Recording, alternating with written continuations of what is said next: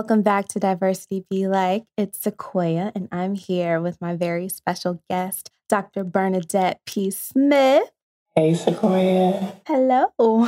hey, thank you for having me. Thank you for being here. Love it. Dr. Smith is a licensed professional counselor and supervisor and nationally certified counselor in the great state of Texas. She's the owner and head clinician of Aspen Counseling and Wellness, where she provides mental health counseling to help people heal so they can obtain the love that they want. And in addition to all of that, she also teaches graduate level counseling courses and has served as a director over a university counseling center and volunteers at a local nonprofit that advocates for survivors of crime. Welcome so much. Thank you so much for joining us today. No, thank you for having me. I'm super excited and I'm, I'm very honored to be on this amazing podcast. Aw. I also have to say uh, two things. One, Dr. Smith is one of my dear friends from college, so I'm super excited about this conversation. Go We've come, go Cougs.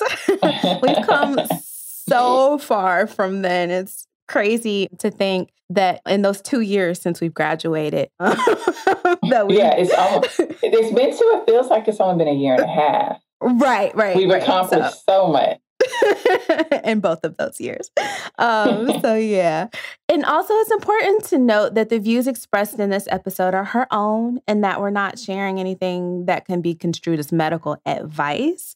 But it is important information, and I do hope that you're able to learn and take away from it. All right. Well, Dr. Smith, mm-hmm. tell us a little bit about yourself and how you got started.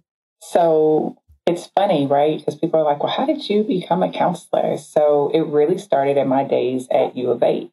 I was an English major because mm-hmm. I thought I wanted to be a teacher. I went to the school I graduated from from high school was a minority school, right? And what I found was there weren't a lot of teachers that really fed into us. And so I wanted to be one of those people that fed into people. Mm-hmm. But then I realized teaching wasn't for me. Fortunately, I, I, learned before I actually jumped into the profession. My mentor at U of H would tell me, Why are you an English major? You need to be in health professions or mental health. And I started doing advocacy on campus for mental health and doing different workshops surrounding drinking and, and stress management. And it just kind of grew from there. Mm-hmm. Um, I found my home, uh, my graduate home at Texas Southern University, and it just felt natural. Um, it felt like a natural fit to me to be able to uncover some of these patterns that are preventing us seeking out that healing or that growth or that clarity that we all are looking for in our life. Absolutely. You know, what's really funny is my undergraduate degree from U of H is in psychology. And so I always assumed that I was going to go into therapy. And they say that taking abnormal psychology is the class that will make or break you. And that's the one that you'll be like, eh, I don't know. Uh, yeah, abnormal psych is not for the weak. It is not. It is. It, it's not at all. I think the thing that stopped me though was the idea I wanted to do child psychology. And it was the idea of just hearing what's going on with children and feeling like I would carry that yeah. with me and not yeah. really being able to put it down in the mm-hmm. way that I would need to to be able to be successful in that career. I felt like I would have gotten burned out. And so for me, it wasn't at that time a good fit. But no, I get really, it because really... I thought I wanted to work with children too. And that's one mm. of the mm. things they they talk to us about when we get into the program is you have to find what population you want to work with. Mm-hmm. And I mm-hmm. knew if I was working with children, I would carry that as well. Yeah. Which is odd because I work with adults who have childhood traumas. Mm. And it mm. and I don't hold that like I would if a child was telling me about their trauma in that present moment. Yeah. I think sometimes too, it might be that it, for me, I think it would feel like it's over and now we can work through it, right? Whereas mm-hmm. the trauma going on, because even I've been a big sister with Big Brother's Big Sister. I've I sat on a jury for, and that role had to be an advocate for a, a young girl who went through something. And I mean, even those, like, it was hard for me because they're actively going through that, right? And trying to protect them from the things that they're actively experiencing. I think that part for me would have been the, the trickiest part. So, how about this? You also started a directory where patients can find mental health professionals. Tell us a little bit about that. Yeah, so I've been in both on both sides of the chair, right? Both as a client um, and then also as a provider. And one of the things that I recognized in working with some of the people that I've worked with is they are really trying to seek out and find a clinician of color. And it's and it's tough to try to find that clinician of color. And so at the height of the racial unrest that we were experiencing after Floyd's murder, I was like, you know what? Let me go ahead and and reach out to some of my local colleagues and put this guide together, just letting people know like there are people here that mm-hmm. can support you. There are people here that understand and you don't have to kind of struggle alone. You can reach out to to a clinician. And it really blew up in a way that I wasn't expecting. And so I'm actually looking at expanding it to be more inclusive. I'm going to start with inclusive people in Texas. One okay. of the things that the pandemic has created is created a um, comfortability with telehealth. Mm-hmm. So then what that does is then it opens it up to being able to find and have access to more clinicians than what somebody might have been able to prior to this comfort level with video, right? right? So let's say somebody is in a small town, they can do telehealth and, and find a clinician, a black clinician that resonates with them versus struggling and not having that. Or I or selecting somebody that may not fit with their particular needs.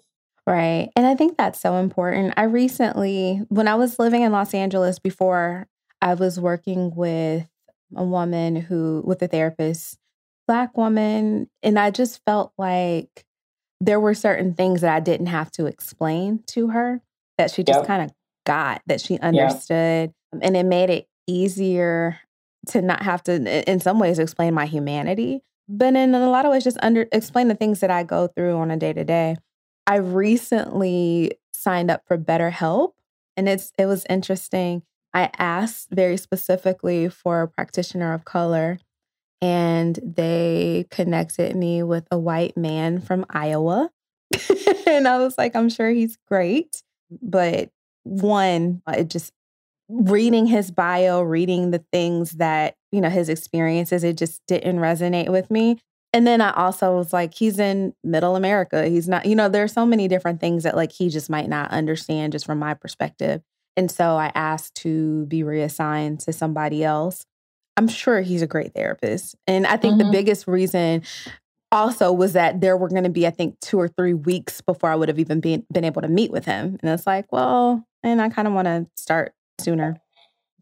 Wound up getting matched with still a, ma- a man, um, which is interesting um, having that, right? Because I've always had female counselors that I've worked with older black man feels very uh, nurturing and almost you know like okay. like a grandfatherly type but he's an entrepreneur he okay. is in california in los angeles where i am so he's familiar with working with actors so there's just a lot that goes into his experience that he can directly relate to me and he can say things that make sense that resonates that yeah. resonate you know like i was telling him about a challenge that I was having with one of my clients. And he was like, Well, have you thought about just firing them?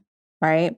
And it was a tricky conversation, but he understood it not just from a, it's making you feel bad, don't deal with them, but from a, I understand what it means to fire a client. I've had to do it. Here's what I've experienced.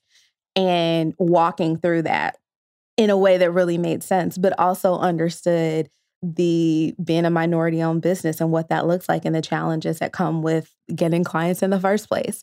So there was right. just a lot that went into that and it was really great to be able to find somebody that I that really resonated. So I'm really excited about the directory that you have and I think that others will really greatly benefit from that as well because they'll be able to see the information that's that can help them make a decision. There's a lot of great directories, right, that are trying to do just that is is connect and like there's melanin and mental health, there's therapy for black girls, right? There's tons of different directories. And, and I even have that listed in the one that I created. But for me, what I wanted to do different is I wanted to make it free mm. for all all black clinicians to sign up for. Mm-hmm. Just because I didn't want cost to be a barrier, especially for newer clinicians to be able to be seen on the directory. Mm-hmm, mm-hmm. Um, because again, then it's creating like another barrier to providing access. Because it's, and just hearing you say like they matched you with somebody in a completely other state is just mind boggling to me. Yeah. Because you're supposed to be licensed in the state in which you're providing therapy, not to mention you ask for, you know, a different clinician. And I get it. I remember having a clinician and she was really great but I just felt like there were some things that I wasn't able to completely open up about. Mm-hmm. Because, like, if I'm talking about frustrations in my marriage, it felt weird to talk to a white woman about my black husband when we're mm. when we are culturally taught don't talk bad about your black men to others right you know so then right it it really created this barrier and it's funny because I was kind of being client and clinician. And so she would say something, she'd be like, oh, it sounds like blah, blah, blah. And and then I would defend him. And I'm like, no, this isn't what this is, right? And so I was defending him from a from a client standpoint because I felt like she wasn't culturally understanding what I was trying to say. But then from a clinician standpoint, I was like, oh my gosh, she's probably thinking that I'm defending him and that I'm not allowing him to be accountable and that I'm not, you know, versus right. having somebody that just truly, truly gets it. And and that's one of the things I tell people. I'm big on analogies, right? And so have you ever tried on shoes and they didn't fit? Right. Right? Yeah. Did you just did you just stop wearing shoes? Like, no, you didn't be like, oh, that shoe doesn't fit. So I'm just gonna like not wear shoes the rest of my life. Like you try on another pair until you find what works and I, and it's it can be exhausting you know? Yeah. but yeah. you can definitely interview your your potential counselor to see if they're a good fit. A lot of counselors offer offer free consultations. You can read up on their bios and if it's not connecting with you if they're not connecting with you switch. Like seriously switch. I so the woman that I worked with before, it's interesting because people can be they can still be good, but they can be not what you need at the time, right? right? So the first lady that I went to, I actually went to couples counseling. That's how I found out about her. And once we broke up, I continued to go to her. Um, and I was like, okay, it's easier because I don't have to re explain everything and all of that. But I found her to be a bit abrasive at that particular time. And that wasn't what I needed at that mm-hmm. time. So I found another therapist. I went to her, but she was very mushy and very like, oh, that must be so hard for you. And that must, and it was just like, okay, this isn't going to work. Um, so I wound up eventually going back to the first therapist and just kind of a, we talked and she asked me why I left and she was able to adjust. Um, so I think that's another important thing too is having those conversations so that they can know like these are things that we can work on together and this is what you need. Absolutely. And and I think because there is a like a power dynamic there, you know, sometimes. And especially so I worked at a college center for years. And so one, I am a doctor and I mean, I'm only two years out of college. So that makes me what, 23? I don't know, but still older than the 21 year old sitting in my chair. Right. But it really created a power dynamic, and I would have to give them permission to be authentic, right? Like give them yeah. permission to say what they needed to say. And they would curse. I'm like, it's okay. This is your space. I've heard curse words before. Mm-hmm, mm-hmm. There's nothing you can say that's going to make me clutch my pearls. Like, so long as you don't try to track my mama down and hit her in her face, we are good. Like, there's nothing, this is your space. And what I would do is I would always give them permission to tell me if I'm wrong. Mm. And because while you're seeing a mental health provider and they're the expert in their field, they're not an expert of you.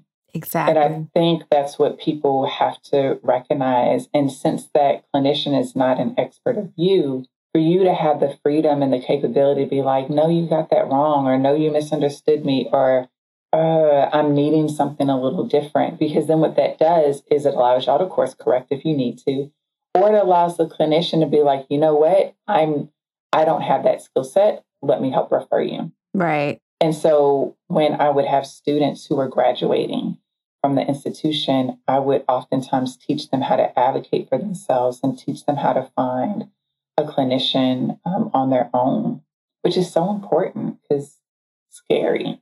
Yeah. It can be really intimidating and scary and overwhelming sometimes.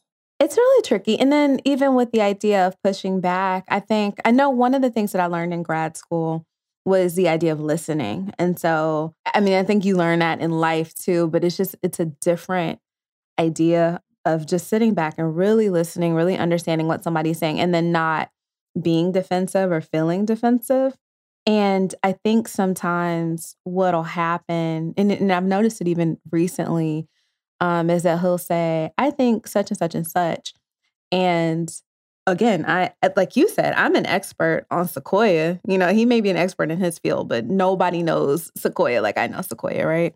And so there are times where I have to push back, but then it's like you don't want to get too you start to feel weird about pushing back too much, right? Like, well, I don't want to make him feel like I'm saying everything he's saying is wrong or all of these different things or like feel like I'm being argumentative. And I think that's also something that happens in our community. I think we're, we're that's the socialization maybe that we have as well.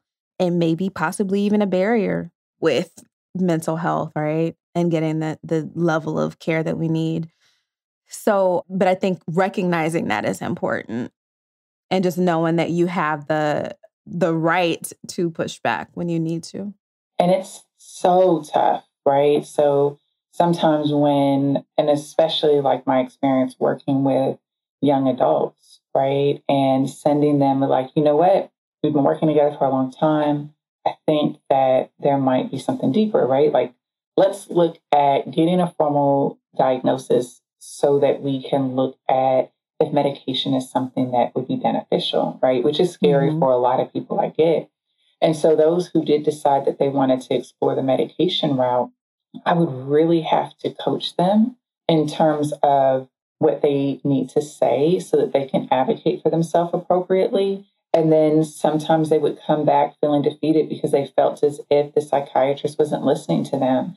And that's what I experienced a lot when we would have people who would go to these mental health authorities in the area because in sometimes they are used to this cookie cutter thing, right? Mm-hmm. And so they come back and they're like, oh, well, they gave me a bipolar diagnosis.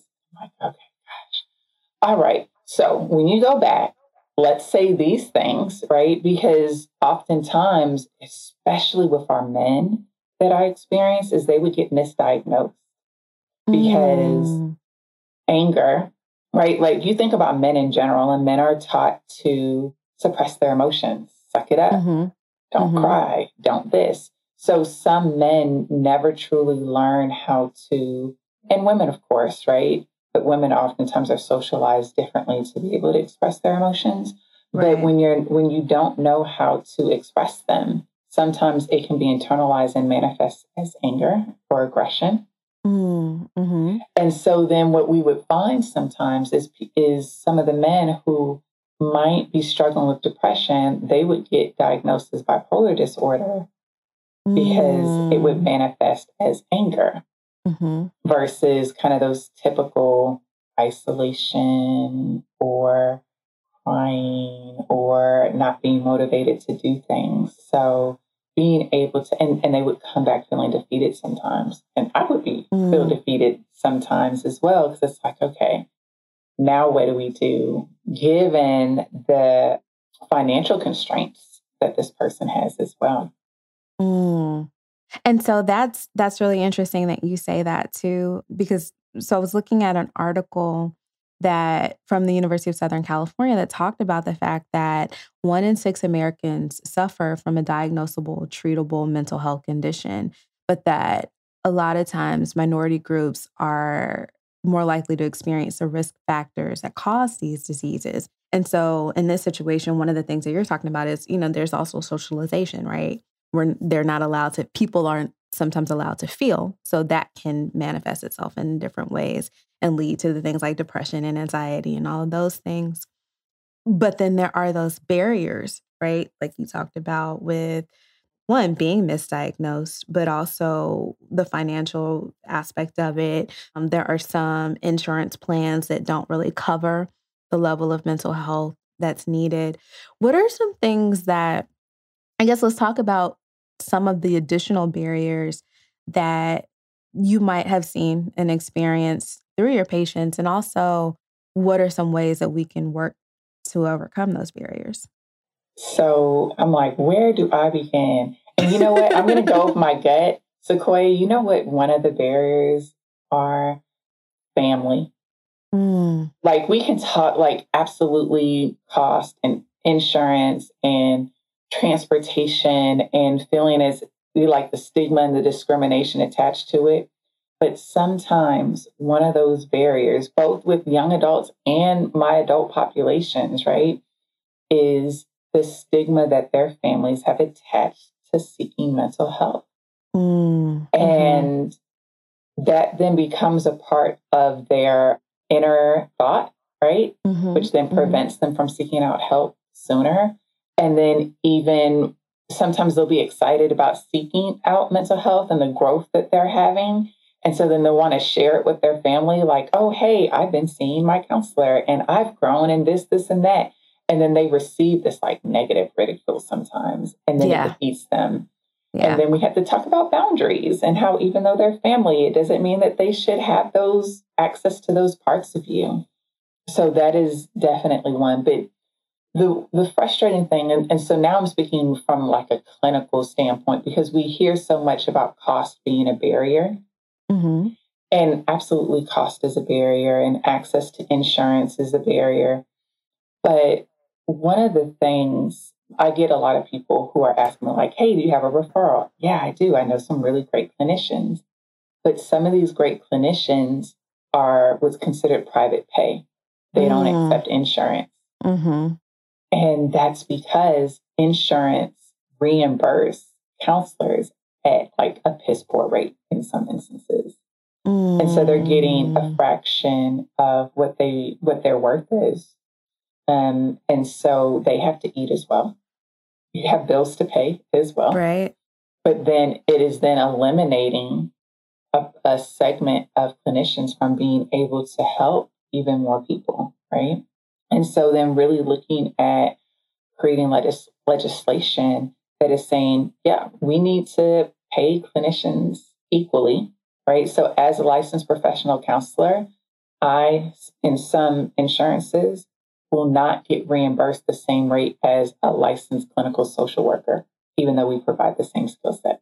Mm. Right? So then we, we have this inequality in pay, which then makes counselors be like, okay, well, what is what is the point of of doing this if I'm not going to be paid my worth? Right. So there's there's that piece both on the the person seeking, but then also on the clinician side and then just feeling like, is it really going to work? Right? Like, so, so it's twofold. We minimize in general, like people will tend to minimize.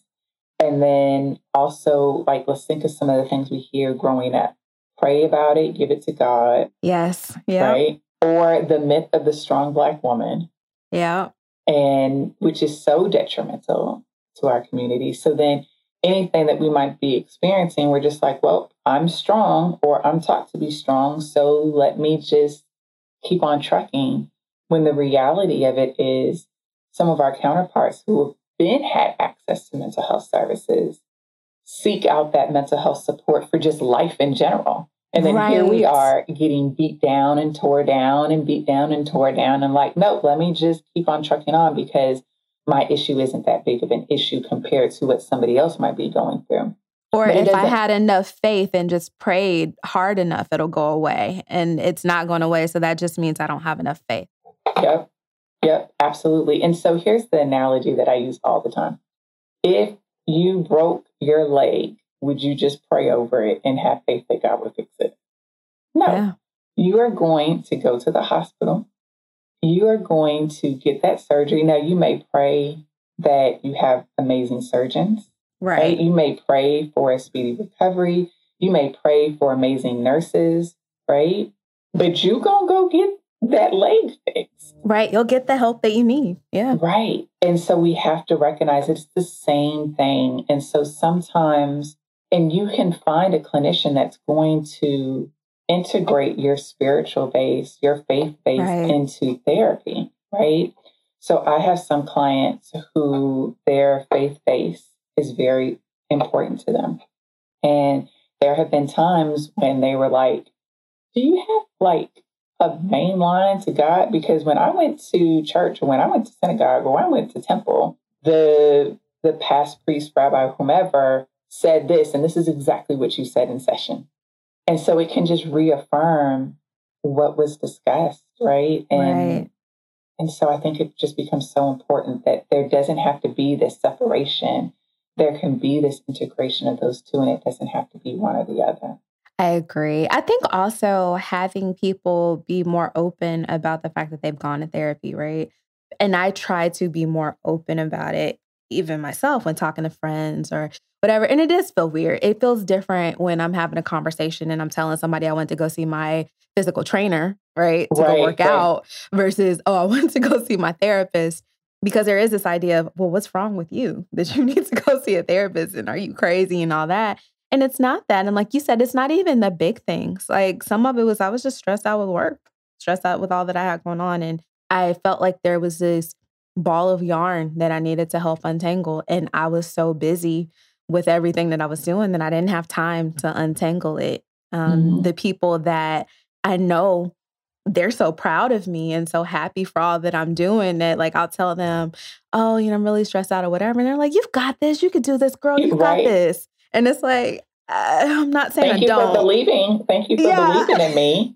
I yeah. appreciate that. However, I'm yeah. about to burn out. Like Yes, yeah. And not all of it is like, you know, some of the stuff that he says too is super simple. Like I was really really like I started to feel like I was kind of falling into depression and I was but I think I was just burned out, right? And I was like, I think I'm a little depressed. We talked through it and he was like, Well, what are you doing about your acting?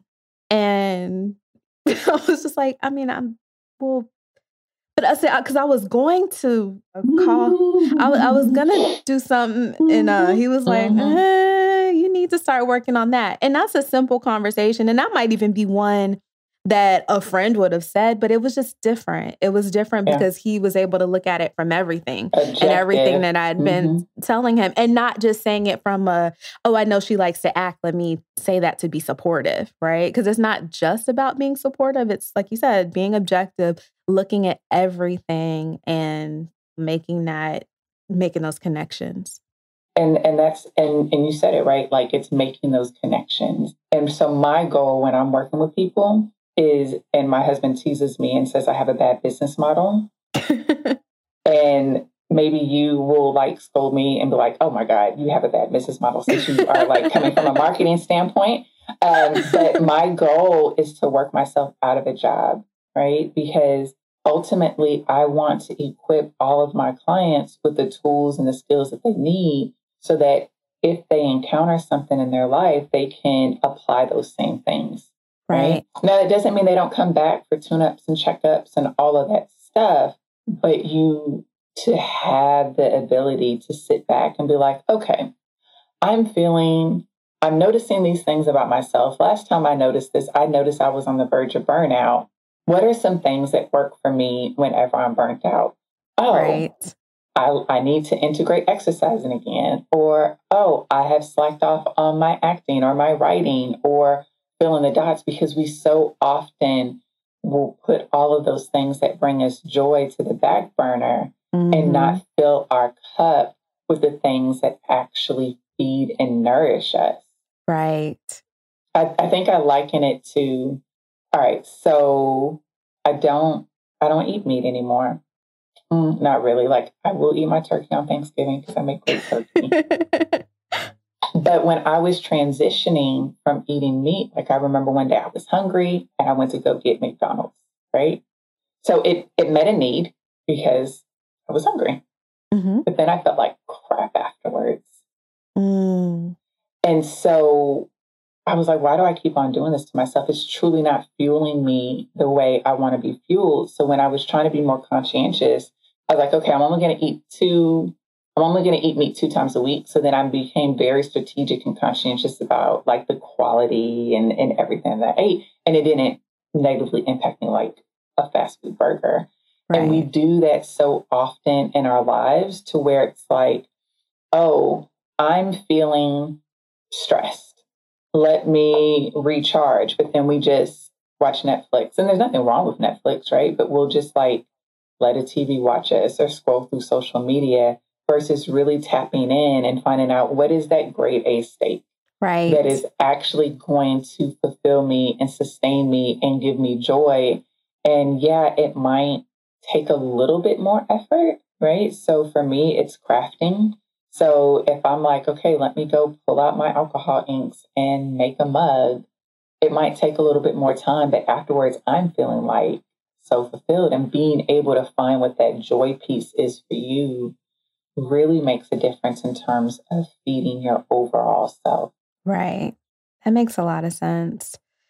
I know that with all of this, uh, one of the great ironies of it is that the people that are needed to kind of support some of these things, which are the therapists, are not trusted by the communities that need them most, right?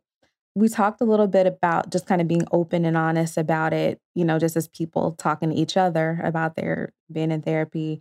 We talked about the impact family has on that journey as well. What are some other things that you think we can do to better align therapists and those who need therapy so that that trust is restored and so that people can feel more comfortable reaching out and getting the help that they need? So, one of the things, so multiculturalism is built into our code of ethics. Okay. Um, and so it talks about the importance of being a multicultural counselor, being aware of various backgrounds and cultural backgrounds so that we can better meet those needs. Various programs, right? All programs are going to also include that multicultural component into the program. Okay. Right. So there's that. So there is, on the profession standpoint, um, the push to include that, and especially seeing kind of this racial divide that you sometimes see occur. Well, not some that we see occur in in our nation. What I find among the counselors and the different groups I'm a part of is they pull each other to the carpet. Like Okay. They'll say something that may not be culturally aligned or culturally insensitive, and they pull them to the carpet and and tell them like, no, this is not in line with who we are supposed to be as mental health professionals. And so that is exciting to see. The other thing I think it just really becomes important is recognizing you can, as somebody who is seeking out somebody, advocate for yourself and and be like, no, I don't want that person. Mm-hmm. Even if you're even if you're at, in a clinic based setting, right, where they just kind of assign you a counselor, is recognizing even if they just assign you a counselor, if this counselor doesn't feel as if it's a good fit, you can ask to be reassigned, right? Mm-hmm. But then also being able to utilize what we have in terms of kind of this access to this telemental health piece to where we can kind of reach outside of our our regional or local communities to find somebody that might be available and accessible someplace else in the state that may not have been before. So just really taking the time to actually seek out what you might need. mm-hmm. and understanding that there are things that are working on the back end to support the overall needs of multicultural mm-hmm. aspects in therapy. And you can you can interview your counselor. A lot of counselors provide free consultations. And so you can have a you can have a counselor and ask them, okay, well, what is your, you know, experience or training in multiculturalism? Or what is your understanding, you know, in in this particular group or community that you're a part of? Or as if so if let's say you are going to be seeing out a, a clinician who is from a different cultural background as yourself, asking them, how do you integrate my perspective? Mm-hmm. Or how mm. do you address whatever worldviews or biases you might have to ensure that I'm on the path that I that I need for my life? These are mm-hmm. all questions that you can ask your clinician. And here's the thing, I feel like a clinician that is is aligned in the manner to which they need to be, they're not going to be insulted by these questions. Yeah, I had a I have a really dear friend of mine who had dealt with some trauma and was looking for a clinician that was specific that had that specific experience and she did exactly what you said she went through the process of reaching out to different clinicians and doing an interview and and trying to see if they fit and one particular one reached back out to her and it was interesting because it was a black woman and she was excited about the idea of oh maybe this will be a good fit and the woman reached back out and was like I can already tell from you doing all this that it ain't gonna work. And she was just very nasty and she really turned things around on my friend to the point that my friend almost retreated and was like, Well, I don't know if this is, is for me or whatever. And thankfully, we were able to talk and I was able to tell her that person just isn't the one. But this mm-hmm. is not how everybody is. And she wound up, you know, thankfully continuing her pursuit and actually found another counselor. And actually, it's, it's a white woman. So it's not somebody mm-hmm. that looks like her, but is also somebody that, from a just what she needed emotionally, she was able to better connect with yeah. them than some of the others that she was looking for. Um, yeah. And I think that's important as well. But just remembering that there's nothing wrong with you seeking this. And like you said, somebody who's the right person and the right fit for what you need is not going to get offended by you mm-hmm. seeking that. Because every counselor isn't for everybody. Mm-hmm. And that doesn't mean that that counselor skill set isn't where it needs to be. And it doesn't mean that your concerns are too great for that particular counselor. It's just everybody has a fit. Mm-hmm. And I hate that that happened to your friend. But on the other side of it, I'm like, oh, she dodged a bullet. Yeah. Yeah. It's great that she found out at the onset instead of sitting exactly. in that person's chair and having to go through whatever she would have gone through dealing with mm-hmm. that person. And I know it sounds like so taxing, like, oh my God, I got to go interview all these counselors. But here's the thing when you're interviewing, right, or doing a consultation or reading up on them, you don't have to do deep dives into what's going on with you, right? It can just be very surface. Hey, I'm having issues adjusting to life as a mom and working full time. What is your experience or how do you approach, right? Like, so you don't have to go into detail, but just kind of a Cliff Notes version that doesn't feel mm-hmm. emotionally taxing and draining. You know what? Let's talk about that for a minute. So, you mentioned a little bit ago that in our community, we tend to feel like in order to get therapy, we have to be going through the absolute most, right? But what are some things that you can say? You know, these are things that are okay to get therapy for as well, that aren't so extreme. Uh, life. life all right. So, one, I think we have to make the distinction between mental health, mental wellness, right, and mental illness, right? Okay. And so, once we start to recognize, okay, there are some people, right, who are seeking out services because they might have a diagnosable mental illness, anxiety, depression, bipolar disorder, schizophrenia. And there might be some people that might have symptoms of anxiety or depression that may not meet all of the criteria for diagnosis, right? So being able to distinguish that, because then when we're looking at it from the standpoint of mental health, mental wellness, then what that then does is I think it then opens up a, a wider window. So for mm. example, transitions, life transitions. So if you are transitioning from one job to another, and you have some feelings of anxiety or imposter syndrome, seek out support. I, I had somebody who was having struggles in their job um, because of the dynamics that were playing out in their job. And they had like maybe five sessions total before we were able to work through and identify the solutions. And they had met their need.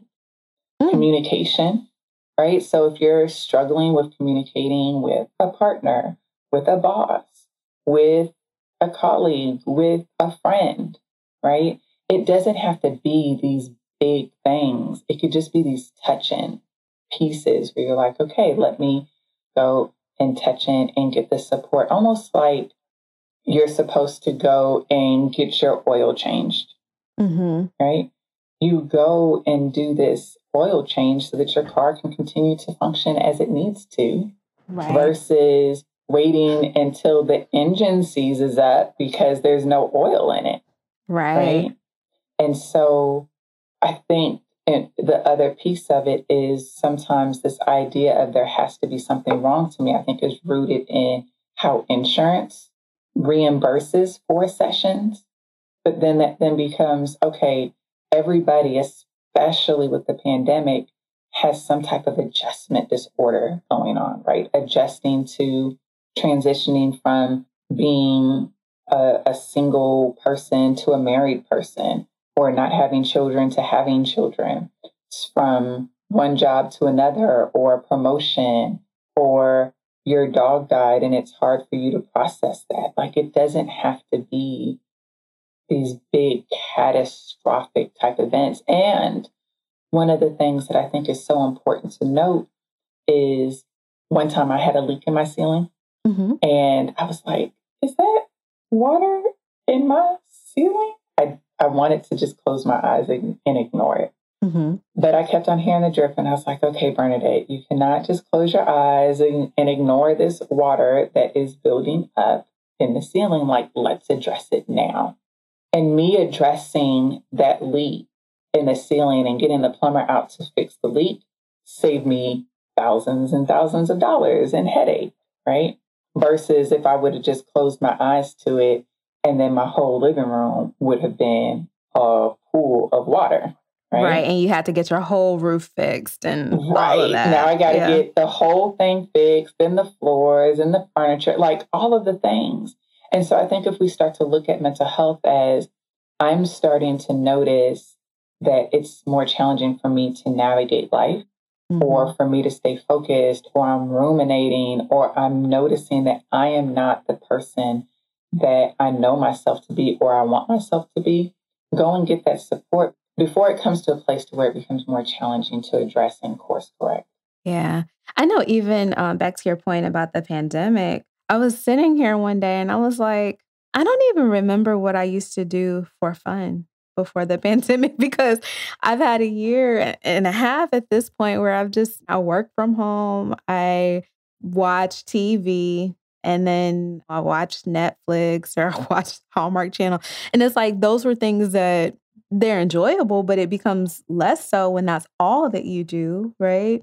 And then it was like, what do I do? And I, I don't necessarily want to go out, but then I feel like I should do something else because I'm kind of sometimes a little bit bored or lonely or whatever. And I think even those are things that you know, trying to remember what you used to do or trying to figure out, well, what's next? What's mm-hmm. next for me? I think that's really important. Absolutely. And and sometimes and here's the thing, right? Sometimes you're able to arrive to that conclusion on your own, right? Sometimes you're able to arrive to that conclusion by talking to trusted friends. But then other times having that clinician that is trained to help you connect the dot can really help you connect that dot a whole lot quicker Right. Than trying to figure out on your own as well. Right. And giving yourself that permission to be like, I don't have to have all the answers all the time, and that's okay too. And practicing that self compassion and giving yourself what you need. Because I think sometimes people, it's very interesting, our society, right? Like the US is tends to be more of an individualistic type mm-hmm. place. Um, so it's very like me and what can I do, right? Mm-hmm. But then when it comes to self care, that individualistic concept doesn't apply. It's like, oh, I can't take vacation because I have mm. to do this, mm. or I can't do this thing for myself that I know is good because I have to do this. And that guilt of taking care of ourselves really starts to seep in, which is so interesting. Um, so, really giving ourselves permission to feed into ourselves so important.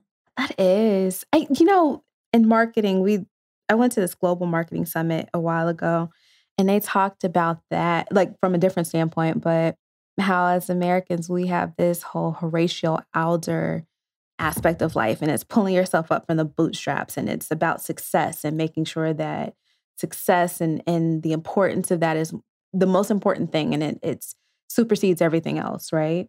And I think that's part of why we constantly feel like we have to work all the time and we have to do all of these things that focus on achievement, but not necessarily our own personal interests. Because if our own personal interests don't lead to that level of achievement and attainment, then it, it's not okay, right? And then you look at other cultures, and a lot of them have more of a balance. Some of them focus more on mental acuity. So success is important, but it's because you were able to it wasn't just pulling yourself up by the bootstraps by working super hard. It was because you were able to think smarter and not work harder. And so then that leads you to if I'm able to think harder or think smarter, that saves me time and I can spend more time with family, and things like that. So it's interesting when you look at it from that standpoint as well. One of the things that stood out to me, and and and so if let's say we were in a session, I'd be like, okay, well, what does achievement mean to you? Mm right? What does success mean for you? What does it look like for you? Because as you're saying, like, oh, I have to, I have to achieve. what does that even mean for you? Mm-hmm. And then what, what thoughts, emotions, what, what have we attached to that? And right. and oftentimes what we find is this notion of achievement or this notion of success isn't even really rooted in what's authentic for ourselves. That's really, yeah. Yeah. yeah. Well, let me ask this.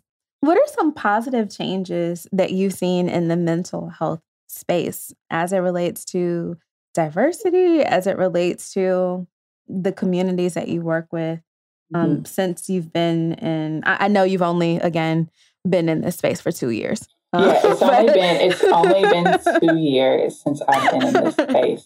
I mean, I got my master's and my doctorate at rocket speed, you know? um, so, yeah, so I don't have a depth knowledge on, this, on that aspect. So, one of the things that is super cool that I'm seeing is there are more men reaching out for mm. services, and that is super exciting. I love it.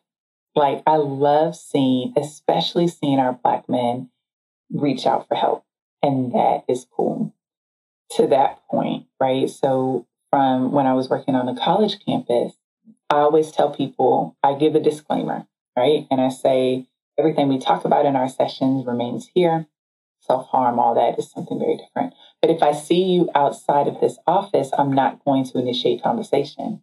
It's not because I'm funny acting. It's not because I don't want to say hi. It's just I want to protect your privacy, right? Mm-hmm.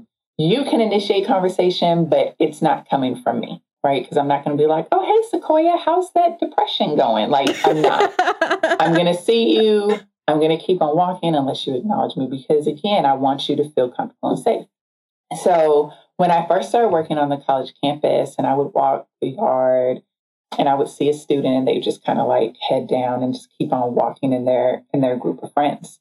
No acknowledgement, which whatever, I don't care but then as time went on, I would be walking and they'd be like, hey, hey, y'all, that's Dr. Smith. That's the counselor I've told you about that I've been seeing. Y'all need to go see her too. She's great.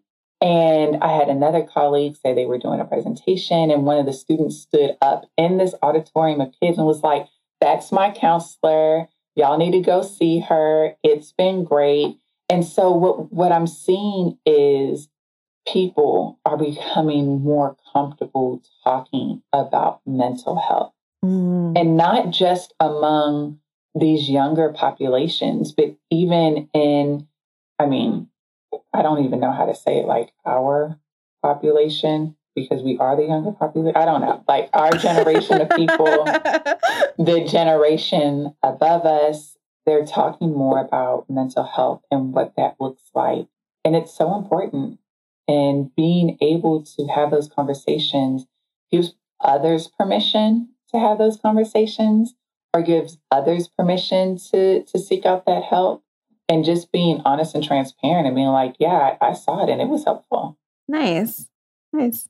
I like that. I like the idea that more people are talking about it and more people are feeling comfortable and safe. And i think that's going to be the thing that gets rid of that stigma. And that's mm-hmm. going to be the thing that gets more people in what are some things that you wish to see happen in the mental health field or in your career as a therapist that would make you feel like your mission is complete?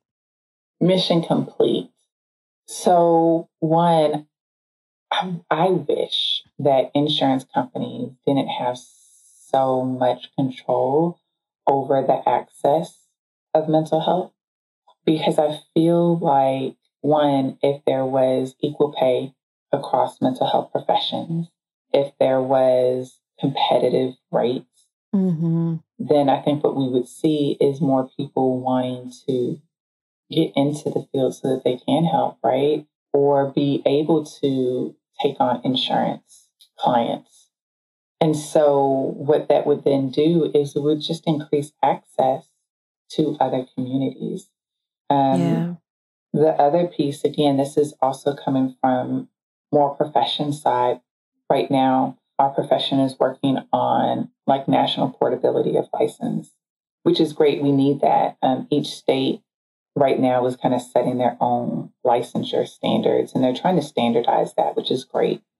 Um, mm-hmm. Um, however, what that then looks like is when we have institutions like HBCUs that are offering these mental health degrees, if they are then not able to receive obtain the accreditation that's required to license so that people can ultimately get licensed. And what we're going to see is this elimination of programs that mm. are feeding into the diversity of clinicians, right? Or the ability to speak towards the cultural differences that may that others may not because having received my counseling degree from an HBCU, cultural multiculturalism is embedded in every single course, not just the one multicultural course that we have to take to get licensed. Like it's embedded in the whole program.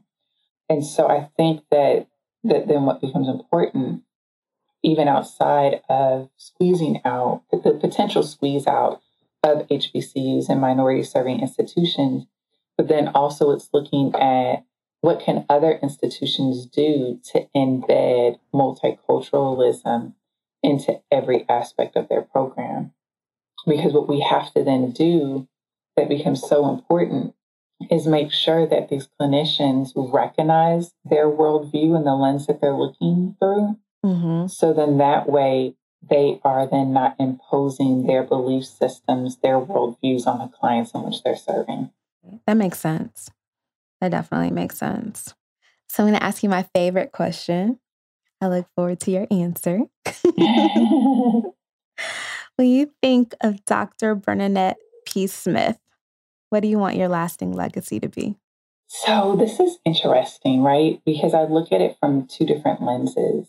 Yes, I'm a mental health professional, um, but I am a mother, a sister, a wife, a daughter, a friend, right? And so for me, when I think about my legacy, I kind of think it supersedes that professionalism component for me. And so when I think about my legacy, I think ultimately the integration of it might be that I gave my permission I gave myself permission to live authentically, right? I gave myself permission to practice compassion for myself. Thereby, I gave others permission to do the same. Mm. Um, and so I think ultimately that's what I would want is people saying, yep, being around Bernadette Smith, Dr. Bernadette P. Smith, right, allowed me the freedom to tap into who it was to be authentically me.